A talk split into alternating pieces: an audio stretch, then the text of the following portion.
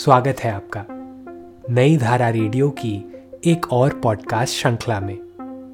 यह श्रृंखला नई धारा के संस्थापक श्री उदयराज सिंह जी के साहित्य को समर्पित है। इस पॉडकास्ट में आप सुनेंगे उदयराज जी द्वारा लिखी कहानियाँ, संस्मरण व लेख। सुनना ना भूले, नई धारा रेडियो पर। देवदास एक साहित्यिक रचना का अपहरण। देवदास, सुप्रसिद्ध बंगला लेखक शरद चंद्र चट्टोपाध्याय का लिखा चर्चित उपन्यास है, जिसके इधर दुकानों से फिर हाथों हाथ बिकने की खबर है। एक बार फिर यह उपन्यास इस देश के सिने प्रेमियों के बीच चर्चा के केंद्र में है। इस बार इसके चर्चा में रहने का कारण है फ़िल्म निर्माता भंसाली द्वारा लगभग 50 करोड़ की लागत से देवदास पर बनाई गई फ़िल्म, जो अपने भव्य सेट और महँगे एवं चित्ताकर्षक परिधानों से दर्शकों को मोहित करती है। भंसाली ने इस फ़िल्म के द्वारा एक बार फिर से किशोर किशोरियों में हलचल पैदा कर दी है।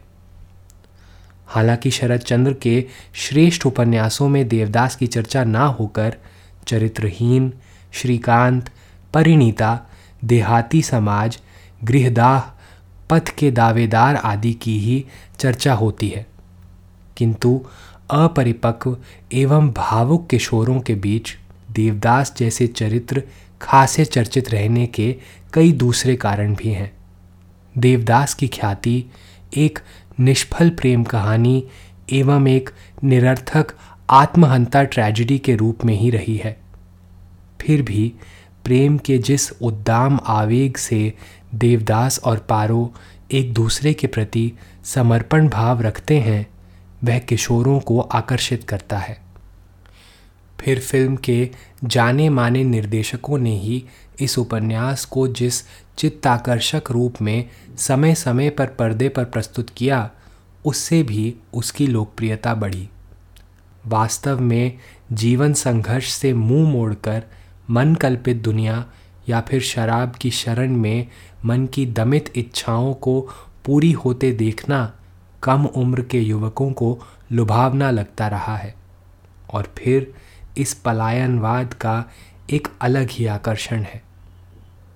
हमारे पाठकों को याद होगा कि आज से सवा सौ साल पहले इंग्लैंड सहित पूरे यूरोप में भी पलायनवाद के प्रति ऐसा ही आकर्षण उत्पन्न हुआ था। जब वहाँ सैकड़ों वर्ष पुराने उमर खयाम की रुबाइयों का प्रभाव छा सा गया था, उन रुबाइयों का मूल संदेश कुछ इस प्रकार होता था। बकौल एक रुबाई, आह my beloved, fill the cup that clears, today of tomorrow's regrets and future fears, tomorrow, why tomorrow I may be myself with yesterday's seven thousand years रुबाइयों के इस मैसेज ने हिंदी कविता को ज़माने तक प्रभावित किया। हिंदी में भी प्रेम के इस मोहक पलायन को लेकर अनेक उपन्यास लिखे गए। मसलन, तीन वर्ष गुनाहों का देवता आदि उपन्यासों ने लंबे समय तक यहाँ के युवकों को लुभाया। खैर, जो हो देवदास एक बार फिर भंसाली द्वारा भव्य सिने प्रस्तुति के साथ चर्चा के केंद्र में आ गया है कि आखिर किस हद तक निर्माता निर्देशकों को साहित्यिक कृतियों के साथ खिलवाड़ करने की छूट दी जा सकती है। भंसाली ने जिस तड़क भड़क के साथ देवदास को प्रस्तुत किया है, सुनते हैं कि उसमें उसकी साहित्यिक आत्मा छटपटा रही है। बहुत साल गुजर गए, जब सहगल के साथ यमुना और बरुआ द्वारा अभिनीत की हुई इस उपन्यास पर आधारित फ़िल्म आई थी। जब वह फ़िल्म बनी थी तो मुझे खूब याद है कि पूरे देश में उस फ़िल्म की धूम मच गई थी। सहगल का कंठ और उसके गाने का अंदाज अब कहाँ मिलेगा? उसकी आवाज़ के दर्द ने उस फ़िल्म के असफल प्रेम के दर्द को दर्शकों में उड़ेल कर जैसे उसे दीवाना ही बना दिया था। अब ना पारो मिलेगी, ना ही चक्रवर्ती मोसाए। वह सीन मैं आज भी नहीं भूलता, जब रोग से जर्जर देवदास बैलगाड़ी पर अर्ध चेतनावस्था में पड़ा हुआ गाड़ीवान से पूछता है, पारो का गाँव अब और कितनी दूर है?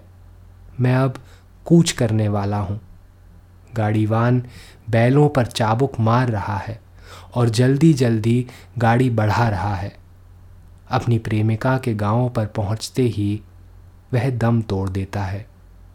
लोग पूछते हैं कि वह किस गाँव का आगंतुक है तो वह गाँव का नाम बताता है। पारो को जब पता लगता है कि वह उसी के गाँव का है तो उससे मिलने के लिए बदहवास भागती है। मगर उसका पतिदेव तत्क्षण घर का दरवाज़ा बंद कर देता है और वह किवाड़ से टकराकर गिर पड़ती है। उसका सर फट जाता है। वह लहू लुहान हो जाती है और वहीं पर ढेर हो जाती है। देवदास चाहता था कि मरने से पहले वह एक बार अपनी प्रेमिका के गाँव पहुँच जाए, मगर वह प्रभु को मंजूर नहीं था। फिर गाँव वालों ने वहीं उसकी अंत्योष्टि कर दी और फ़िल्म समाप्त हो जाती है। अब तो उस प्रेम कहानी को उसी शिद्दत से फिल्माने वाले न सहगल मिलेंगे और ना ही यमुना या बरुआही। खैर, उसके बाद एक बार फिर दिलीप कुमार सुचित्रा सेन की जोड़ी में देवदास फ़िल्म बनकर आई। वह यादगार फ़िल्म बनी, जिसने लाखों दिलों में जगह बनाई। उपन्यास में चंद्रमुखी वैश्या अत्यंत गरीब थी और उसी के कोठे पर पड़ा पड़ा देवदास शराब पीता था और अपनी प्रेमिका पारो की याद में अपने को खोए रखता था।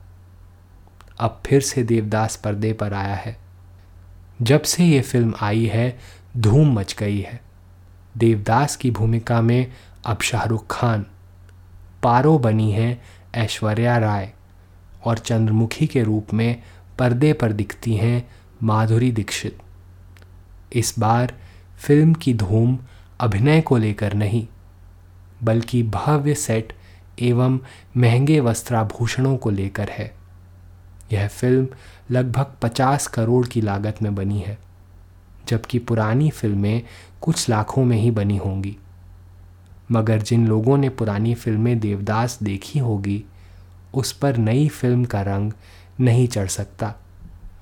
पुराने देवदास में गरीब बंगाल की संस्कृति का जो चित्रण था, वह इसमें सिरे से गायब है।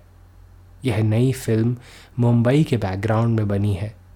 सुना है, इसमें चंद्रमुखी वैश्या के महल का सेट तैयार करने में ही निर्माता ने पचास लाख खर्च कर दिए।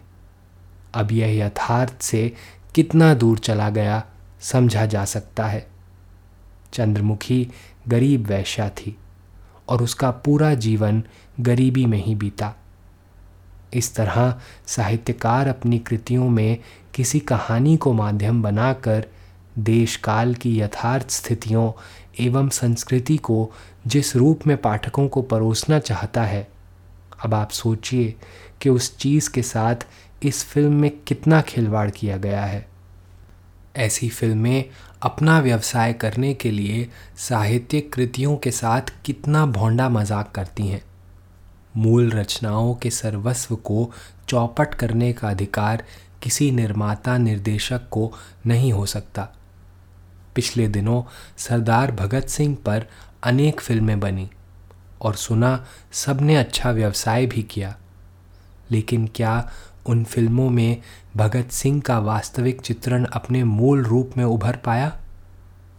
पूरे देश में इस बात को लेकर भी काफ़ी हंगामा हुआ। इस देश के निर्माता निर्देशक किसी साहित्यिक कृति, किसी पौराणिक ऐतिहासिक चरित्र के मूल रूप से कब तक धन कमाने के नाम पर खिलवाड़ करते रहेंगे? क्या भूमंडलीकरण तथा विश्व बाज़ार के बढ़ते प्रभाव ने इन निर्माता निर्देशकों को इतना धन पिपासु बना दिया है कि उसके लिए वे इस देश की सांस्कृतिक अस्मिता या ऐतिहासिक परंपरा को विकृत कर परोसने लगे और पूरा का पूरा भारतीय समाज निष्पन्द बना रहे। हम नहीं जानते कि आज शरद चंद्र या सरदार भगत सिंह होते तो उन्हें ऐसे तमाशे पर कितना दुख होता।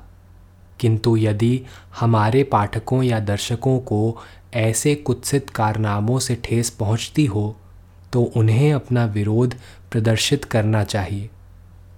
मुझे इस नई देवदास फ़िल्म से बड़ी चोट पहुँची है। इस देश में चोट का जवाब चोट नहीं हो सकता। किंतु जब शासन व्यवस्था संवेदना शून्य हो जाए तो देश की जनता को जाग जाना चाहिए। शरद चंद्र के देवदास को भंसाली ने अपरहित कर लिया है। उसे कौन मुक्त कराएगा? इस पॉडकास्ट को सुनने के लिए आपका धन्यवाद। हम आशा करते हैं कि हमारी यह प्रस्तुति आपको ज़रूर पसंद आई होगी। अन्य पॉडकास्ट्स, वीडियो इंटरव्यूज़ आदि के लिए नई धारा को सभी सोशल मीडिया प्लेटफॉर्म्स पर फॉलो करें। जल्द ही आपसे फिर मुलाकात होगी। धन्यवाद।